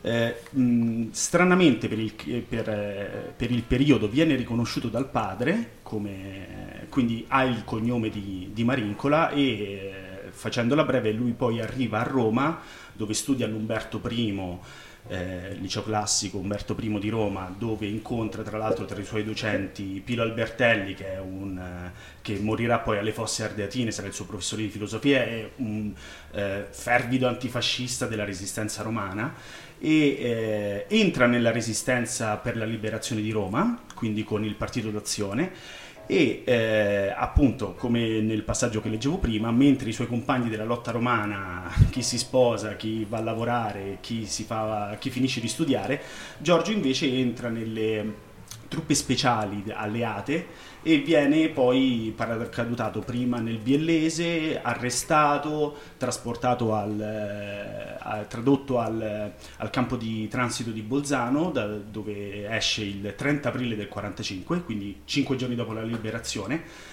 Ma non finisce, non finisce là perché lui invece di salire sui camion della Croce Rossa per rifugiare in Svizzera, eh, ad Ora, scende dal, da questo camion e sale su per la Val di Fiamme con due compagni e per, ria, per, per ricominciare la guerra partigiana con gli ultimi gruppi di resistenza eh, che in qualche modo stavano ripulendo la ritirata nazista. Parte, e in quel caso, nel 4 maggio, poi alla fine muore appunto nell'ultima strage nazista sul territorio italiano che è quella di Stramentizio dove vennero uccise circa 30 persone. Tra l'altro come al solito con la solita carineria nazista eh, è stato veramente un eccidio. E loro che erano fermati ad un posto di blocco nazista vengono, vengono colpiti a fuoco lui e altri compagni. E quella è la fine di Giorgio quindi un, un, un, un, ragazzo di 23 anni, perché comunque Giorgio muore a 23 anni, e, ehm, che nasce in Somalia, nell'Italia coloniale, passa per Roma, per la resistenza romana, per, diventa tenente sotto gli alleati, eh, paracadutato come, come forza speciale nel, in, in, Piemonte finisce eh, a morire sulle nostre montagne. Sì, una storia veramente italiana incredibile come abbia ripercorso dal meridione fino al settentrione, quella che era tutta l'Italia dei tempi, dalle colonie un novello Che Guevara, aggiungerei. di un percorso dove non solo la, non, la, liberazione di Cuba l'ha fermato, poi. Ma, poi tra l'altro ci sono delle storie fighissime di Giorgio, appunto, lui è medaglia d'oro al valor militare, ma anche perché appunto durante la sua, eh, durante la sua la, opera di resistenza, soprattutto in Piemonte, eh, viene ferito durante l'assalto ad un, ad un blindato, poi viene arrestato, poi c'è un passaggio molto famoso che è quello dove da arrestato eh, i fascisti avevano messo su questa radio Baita che fondamentalmente era una radio appunto fascista dove venivano eh, fatti abiurare eh, i membri della resistenza arrestati appunto per demotivare la resistenza per insomma potete immaginarvi e lui è un altro passaggio molto, molto famoso appunto di Giorgio che viene poi ripreso durante la cerimonia per la medaglia al valore eccetera cioè portato davanti a questi microfoni, doveva violare appunto la resistenza, tra l'altro lui nero, quindi immaginatevi c'è tutta la retorica del, del medico nero. Eh. Alla fine della fiera, in quelle circostanze, lui si mette a fare un discorso bellissimo sull'amor di patria, tra l'altro, sull'amor di patria, su come lui intende la patria e come la patria non sia quella fascista, ma quella della resistenza e il trascritto dice eh, la, te- la, trasmissione venne interrotta con, eh, tra rumore di mazzate varie, quindi potete immaginarvi il seguito. Certo, una storia veramente incredibile, ce l'eravamo un po' persa, Francesco, com'è che è stata recuperata in questi anni? Beh, ce l'eravamo persa perché in realtà Giorgio Marincola eh, non entra nella narrativa pubblica eh, facilmente digeribile nel post 45 la patria di cui parla Giorgio Marincola non è la patria fascista, ma non è nemmeno la patria che si cerca di recuperare alla fine della guerra, è una patria evidentemente di soli bianchi che hanno tentato di costruire una lezione altra rispetto a quella fascista, ma che vedono il proprio costruito e il proprio modo di essere ben lontano da quell'idea di internazionalismo eh, che volente o nolente eh, Giorgio Marincola rappresentava. È, è, plastica la sua figura perché effettivamente sì, percorre eh, un bel pezzo di globo correndo dietro a degli ideali che rimangono sempre fermi, dalla Somalia fino appunto ai confini eh, della, dell'Italia di allora eh, nella Val di Fiemme, eh, quella di Giorgio Marincola è un'idea e un ideale che rimane per decenni ricoperto da una pletora di racconti altri, eh, gli si preferiscono molte figure eh, e per questo in qualche modo scivola pur nella sua emblematicità nell'oblio. Giorgio Maricola però è evidentemente un uomo di oggi, è un uomo che racconta oggi quello che eh, possiamo definire eh, l'epopea di un, di un giovane come tanti, eh, quando effettivamente eh, prima Alberto ripercorreva la vita di Giorgio, mi viene da pensare che è la vita comune a moltissime persone, tolto evidentemente il dramma della guerra, ovvero la costruzione della propria identità, la collaborazione con enti altri, il fatto che lui venga eh, senza particolari problemi immesso nel corridoio dei combattenti inglesi e diventi truppa d'elite inglese, è come se facesse diciamo, un Erasmus di guerra all'interno di un eh, settore più ampio, in cui tutti sono accomunati da una cosa, l'odio per il totalitarismo e la volontà di costruire un'Italia migliore. Eh, quando viene liberato dal lager di Bolzano e gli si consiglia caldamente nell'aprile del 45 di avviarsi verso la Svizzera perché tra le altre cose, diciamolo, eh, Giorgio si notava nelle valli della, dell'Alta Italia, nelle valli del Trentino quindi era eh, diciamo, un modo per eh, cercare di preservarlo. Ebbene, lui scelse ancora una volta di combattere per quell'idea di patria, quell'idea d'Italia eh, a cui si è sacrificato e che per molti molti anni eh, non è stata poi applicata. Possiamo dirlo con un po' di retorica, io me lo permetto anche perché sono brutalmente, sono contento che questa sia una radio e non una tv perché altrimenti si vedrebbe il gap generazionale eh, nei confronti di chi mi circonda, me lo permetto io, un po' di retorica, eh, credo sia giunta l'ora di costruirla l'Italia di Marinco, una, una Italia plurale, multiculturale, un'Italia fatta di valori non di confini. Eh sì, ehm, sembra anche in un certo senso i tempi sono maturi proprio per dare ancora più risalto a una figura come quella di Marincola. Un anno fa, sulla scorta appunto di quanto è successo a Roma, tu Alberto con eh, Francesco vi siete fatti promotori di questa proposta anche qua a Trento. Eh, erano i tempi della campagna elettorale in cui anche di proclami di idee ne uscivano tanti, adesso la campagna elettorale è finita, si è insediato anche un nuovo consiglio comunale, a che punto siamo con questa proposta? Beh, allora, eh, c'è un, un piccolissimo passaggio che da fare, cioè noi come eh, sia io che Francesco facciamo parte anche di Deina, durante il 25 aprile dell'anno scorso il collegamento era che noi abbiamo presentato con i ragazzi eh, i profili di giovani partigiani trentini a cui sono interess- in- in- già intitolate delle vie, c'è eh, Piazza Pasi, Marighetto, eh, e mancava appunto, cioè sulla, linea, di- sulla scia di questo, quando abbiamo, eh, Francesco ha- mi ha proposto questa, questa cosa perché io ero candidato appunto durante eh, le elezioni, eh, cioè è, è assolutamente in linea. Come questi giovani, questi altri ventenni trentini nati qua, hanno fatto esattamente eh, un percorso diverso ma simile, accomunato eh, almeno idealmente a quello di Giorgio. Eh, Giorgio rappresenta anche, forse anche per quello che la città di Trento sta diventando, una città che dovrebbe essere di studenti, eh, una città che dovrebbe essere di, eh, di scambio, aperta al mondo. Eh, allora, nella nostra storia, della, della nostra città, se abbiamo addirittura un, un, come dire, un santo protettore dello spessore di Giorgio Marincola, è impensabile che non ci sia anche un posto che richiami la memoria di questa persona in termini concreti, cioè vivere in via Giorgio Marincola. Deve essere bello esattamente quanto vivere in via Marighetto. Eh, Bellissimo. Ma volevo, volevo- volevo chiedere appunto a, a- a Davide, che comunque lui insieme abbiamo fatto un percorso, stiamo facendo un percorso sui luoghi della memoria soprattutto quanto è importante anche il ruolo, quanto è il ruolo della toponomastica, comunque anche la ricerca del... eh, di non, come ha detto Alberto, nominare un luogo che non sia semplicemente un simbolo, ma che sia proprio una- un concreto punto di riferimento. Quanto è importante ricre- fare un lavoro anche nel- nelle scuole o comunque anche nella cultura eh, e soprattutto all'interno della nostra città. Quanto sia cogente il problema lo si può vedere semplicemente dopo quello che è successo l'anno scorso con la storia di, di Floyd eh, e le, le statue in giro per, per tutto il mondo.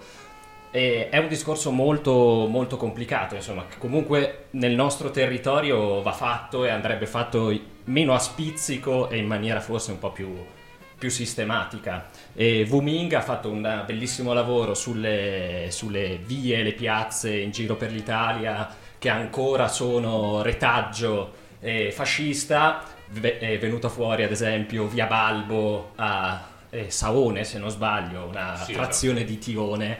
E non si sa come, come sia venuta fuori, pare che uno dei vecchi sindaci fosse ehm, collaboratore dello stesso Balbo, lavorasse nell'aviazione, eccetera. Quindi il lavoro che andrebbe fatto è, è- è, credo molto importante che sia sistematico, ci si deve mettere a tavolino e bisogna dire ma quali sono i nostri, i, i nostri valori o i valori che vogliamo portare avanti anche attraverso i nomi eh, dei luoghi e allora a quel punto ci si potrebbe pensare di No. cambiare di inserire nuove figure che in qualche modo incarnino anche i valori che, che vogliamo perseguire. Non è cancel culture quindi, questa, cioè non è quando si dice mettersi lì e capire cos- cos- quali sono i valori e i personaggi che hanno costruito la democrazia, non è un cercare di riscrivere una storia.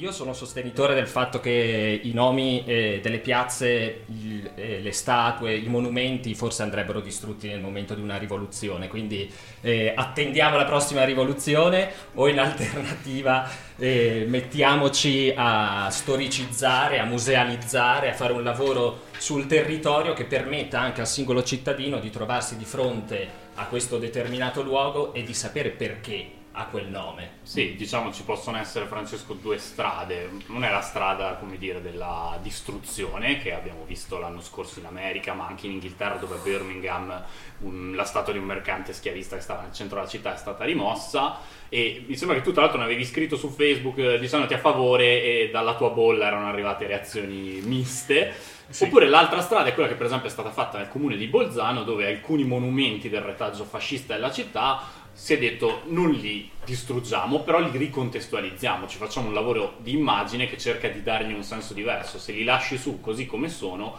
il messaggio che passa forse non è quello giusto. Sì, è vero, ci sono due strade e, e ammetto eh, che faccio parte di quella banda di sediziosi che ritengono che abbattere una statua non sia eh, cancellare la storia, ma sia farla la storia. Dalla- dal 1789 in poi diciamo che eh, chiunque abbatta la statua di un re in qualche modo oppone un punto di domanda ad un punto esclamativo. I monumenti sono punti esclamativi nel discorso pubblico territoriale dei luoghi e dell'urbanistica, quindi dobbiamo anche capire che cosa ci stiamo raccontando. Per quanto riguarda per esempio il lavoro di Bolzano è stato un lavoro molto complesso, depotenziante, Eh, amici studiosi come eh, Andrea Di Michele hanno operato un lavoro che ha scontentato praticamente tutti, dall'estrema destra tedesca all'estrema sinistra italiana, passando per tutti i gruppi etnici, penso che anche qualche ladino si sia arrabbiato, e, il che significa che è stata un'ottima operazione, perché all'interno di quel discorso pubblico infrangere quel discorso pubblico e depotenziarlo dovrebbe essere il punto di partenza per la costruzione di un nuovo racconto. Però aggiungerei il carico da 11 per quanto riguarda Giorgio Marincola, se mi permettete. L'intitolazione eh, di una via, di una piazza, eh, di un luogo a Giorgio Marincola non sarebbe cancel culture, sarebbe semplicemente, dal mio punto di vista, dal punto di vista eh, di uno storico di professione, un ampliamento e una eh, ridefinizione del contesto di resistenza. Perché Giorgio Marincola fa parte di quella ampia fetta di resistenza che non è resistenza, definiamola semplice di patria e eh, nazionale, anche a tratti nazionalista, ma fa parte di quella resistenza internazionale che ha avuto un enorme eco e che ha portato i valori della multiculturalità all'interno del discorso pubblico della resistenza che poi si è tradotta nella grande modernità della Costituzione italiana.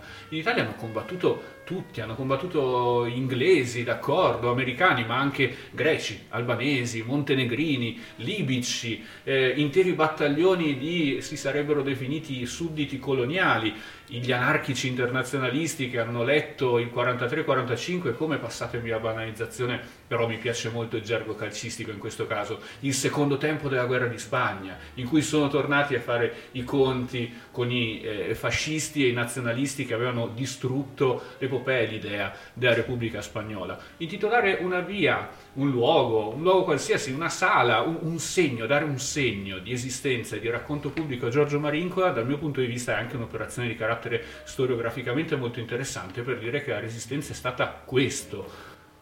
Certo.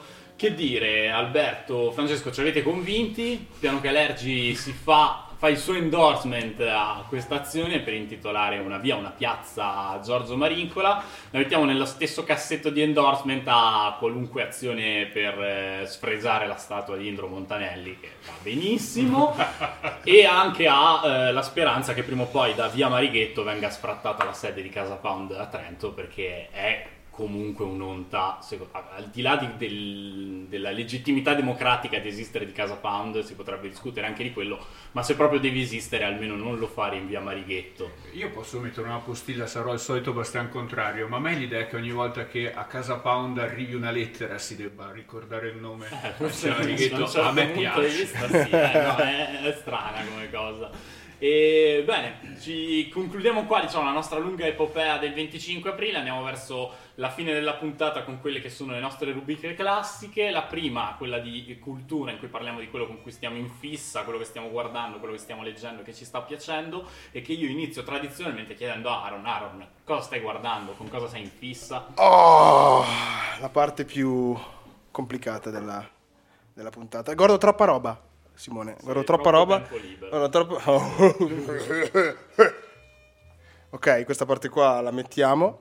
Eh, eh, no, eh, guardo tro- troppa roba. Sto guardando eh, ultimamente eh, una serie eh, del, il nostro amico Jeff Bezos, Altro sponsor. altro sponsor maledetto, ehm, che si chiama Them.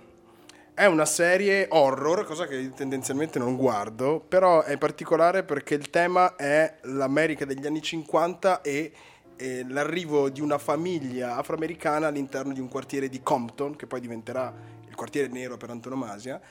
E- ed è interessante perché invece di utilizzare quelle che erano le- quella che era la narrazione di magari di di Jordan Peele, quello del nero che si sente in- allo stesso tempo eh, osservato e giudicato dal, dal resto dei, dei- dei- dei- suoi compagni bianchi, ehm, è proprio un- un'analisi, una critica a- a all'uomo nero negli anni 50, una interessante analisi di come le paure che vengono, che, che insinuano un po' l'afroamericano fino adesso, si siano un po' in qualche modo autocreate. Quindi lo scritto, faccio una parentesi, è tutto scritto e diretto da un cast eh, afroamericano, quindi non c'è una rivisitazione un po' storica, proprio è com- cosa c'è all'interno di una famiglia che si, trasforma, che si, che si trasferisce in un quartiere pre- prevalen- prevalentemente bianco e cosa deve vivere al di là dell'horror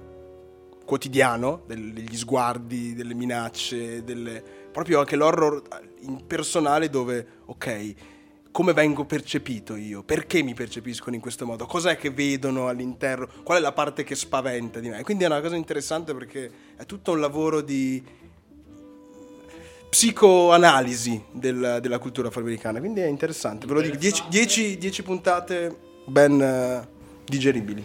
Sempre preziosi consigli di Aaron. Continuerei, facciamo un giro di tavolo veloce. Dave, tu cosa stai guardando? Con cosa sei in fissa in questo momento? Anche libri, non necessariamente film o serie TV. Consiglio vivamente una serie di documentari su Netflix che si chiama Rompantodo e racconta la storia del rock nell'America Latina.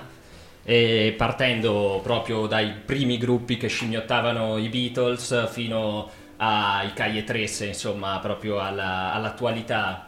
È molto molto bella. Tra l'altro fa pensare ad una bellissima serie del Dolomiti, Rocky Swear, mi pare che si chiami.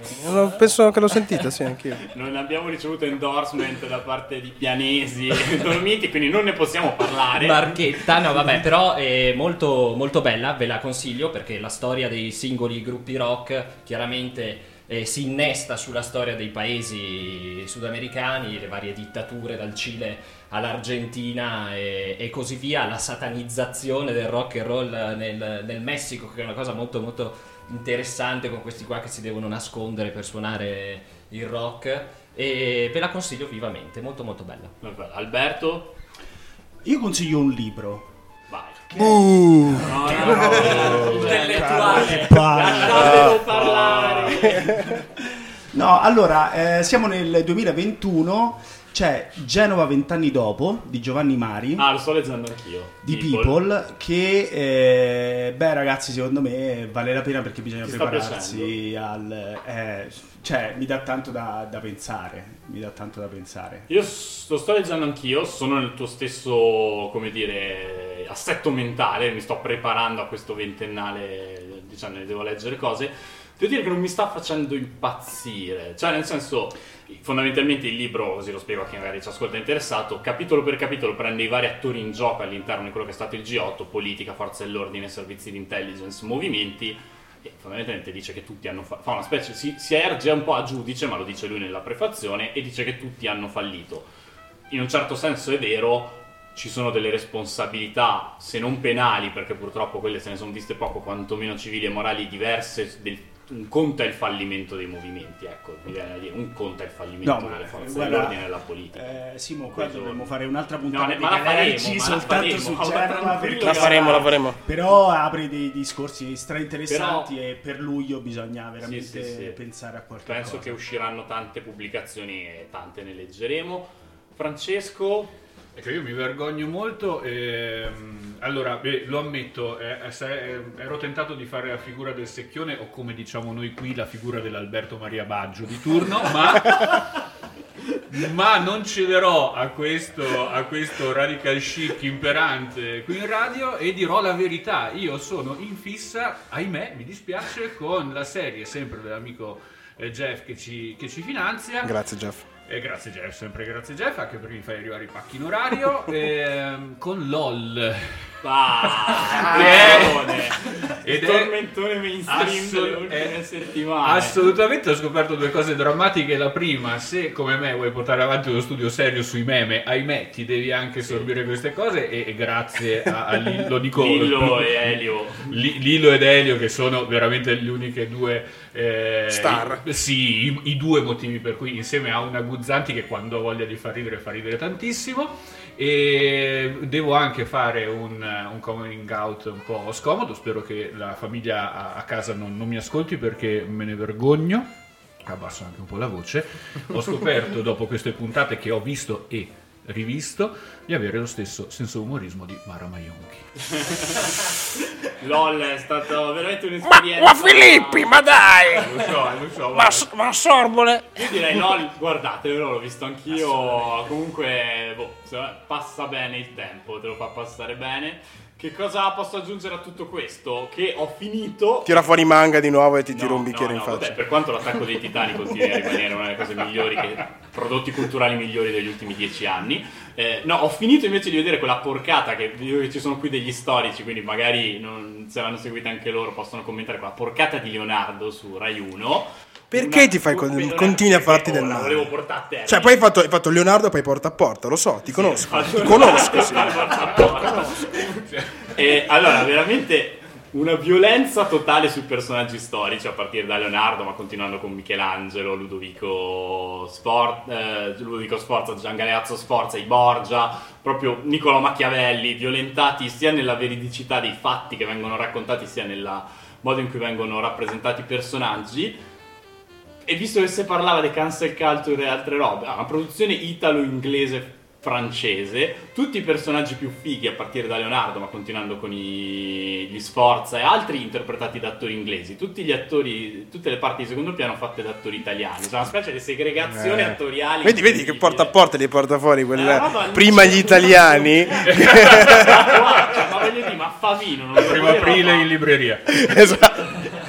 Ma Favino non lo poteva fare Piccolo- Leonardo, domani. fa tutto lui, questo non gliel'abbiamo voluto far fare.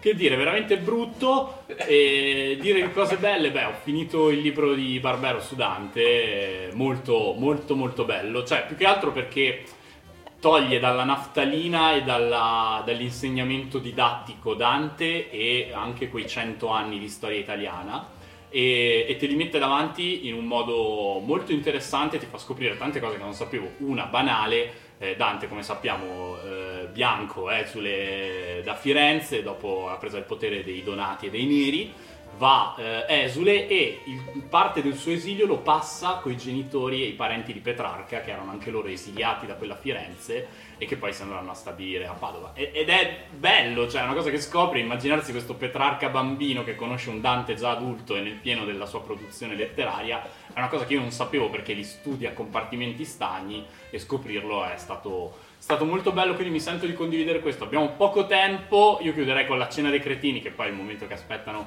sempre tutti, che è quello in cui ognuno deve portare un bollito, ovvero qualcuno che è finito, che basta, non se ne può più, o un fritto, qualcuno che scrocchia, che è croccante, che piace, oppure un piccante, una bella polemica. Comincio io, servo la mia di pietanza, mi ricollego a quello che diceva Francesco Filippi parlando di LOL, bollito, penso che la comicità di Pintus, che è... Come posso... Pintus sono vent'anni di berlusconismo, prendi un imbuto, lo metti in testa a una persona, ci metti dentro vent'anni di berlusconismo e quella è la comicità che ne può uscire, veramente non se ne può più, non se ne può più in Pintus e sembra che per la prima volta in 30 anni se ne sono resi conto anche per quello che riguarda Striscia la Notizia perché è venuto fuori che... Ma è bruciato. Io non, io non vedo striscia la notizia da 30 anni, non ho idea di che cosa succeda, ma a quanto pare Gerry Scotti e Michelle Hunziker si sono messi a fare le imitazioni dei- delle persone orientali, tirandosi gli occhi e parlando con la L al posto della R. Una grande seconda elementare. E no? qualcuno ha detto magari basta con sta roba, quindi veramente la comicità Mediaset tutta bollita, non se ne può più, mettiamoci dentro pure Ciao Darwin e chiudiamo veramente questa parentesi su un'Italia che... Davvero delle pietanze disgustose. Eh, io, io passerei la parola a Davide che eh, è mesi, settimane che mi sta, Che prepa- che mi sta- che mi sta- che mi sta servendo piano piano dei piccoli finger food del suo... Io ce l'ho lì che bolle da, da- ormai, ormai- ormai da un po'. Perché il sughetto Un effettivamente. bel bollito piemontese di quelli che vanno a lungo. Mi, mi spiace, ma il programma russo che ha tentato di tirare fuori la, propria- la povera Denise Pipitone.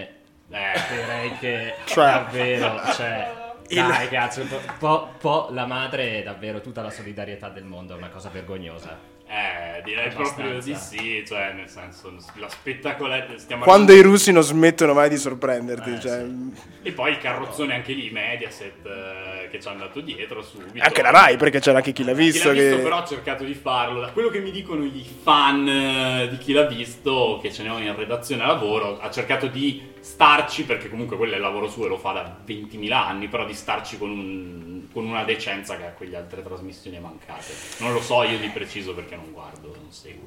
Decente Non so che, cosa aggiungere. a Non lo so, io passerei il Io guardo, microfono questa- e... io guardo Purgatori. e- e rim- e rimarrei indignato. io guardo Purgatori e le inchieste sul mostro di Firenze. Madonna, che puntata. Quel- quella puntatona, quella è Facciamo la incredibile. puntata del piano Calergi sul mostro di Firenze. No!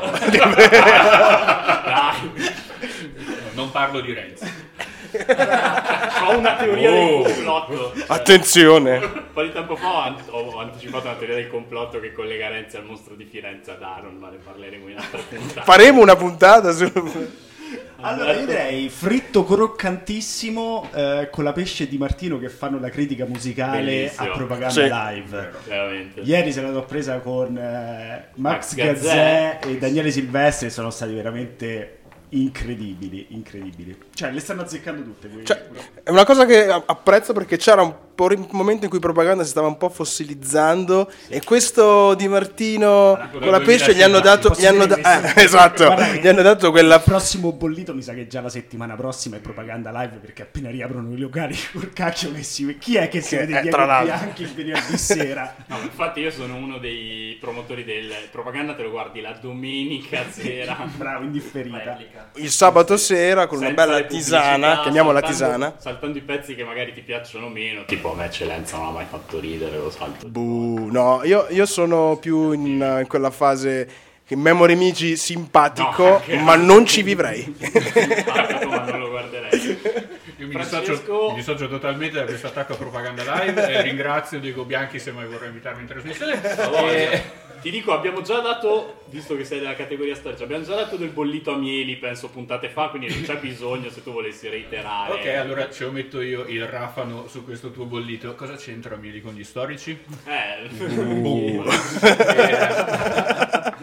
Mic drop. Va bene, ora ho calcolato tutti i nemici che ho e un, un bollito freschissimo in realtà di giornata ce l'ho, ce l'ho io ed è il senatore Pillon, lo ripeto, senatore Pillon, che ieri ha tentato l'operazione simpatia eh, utilizzando la sua ormai leggendaria somiglianza col grande Enzo Miccio ed è stato blastato da Enzo Miccio su un Sì. suo post Facebook, una cosa che mh, credo ridefinisca i confini della parola boomer. È stato bellissimo, è stato molto bello e io credo che do- dovremmo veramente ragionare, io ci farei un programma su cose di questo tipo, ovvero anziani che non sanno utilizzare l'umorismo eh, sui social. Sì, eh, ricordiamo tra l'altro che Pillone era già stato protagonista di una Che figuraccia- si autocommentava i post. Esatto, in un post suo, Madonna. il suo social media manager probabilmente sarà dimenticato di cambiare account e quindi sotto invece dei fake account che gli dicevano Forza Pillon c'era Ma Pillon tre volte l'ha fatto, volte. cioè,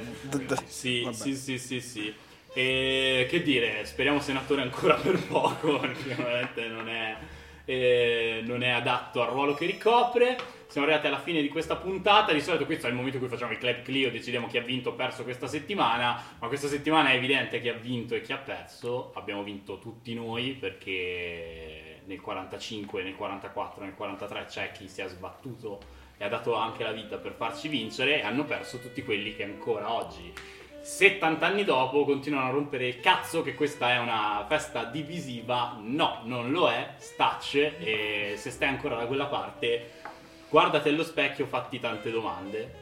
Non mi sento di aggiungere altro a questa questione. Buona festa della liberazione a tutti, grazie Aaron di esserci stato come sempre. Grazie Simo. Grazie a Dave che ci ha accompagnato per tutta questa lunghissima puntata. Che sarà- Grazie a voi ragazzi. e grazie soprattutto a, a Alberto Baggio e Francesco Filippi per essere venuti qua a portare un appello che ci sentiamo di fare anche alle istituzioni, se magari ci ascoltassero, non lo so. Intitoliamo questa maledetta piazza, benedetta anzi a Giorgio Marincola. Grazie a voi e buona liberazione. Grazie e buona liberazione. Buona liberazione a tutti.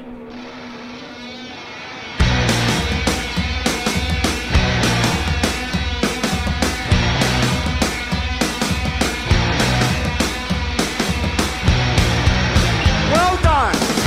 Why don't you get a job? Even Tarquin has a job. Mary Berry's got a job.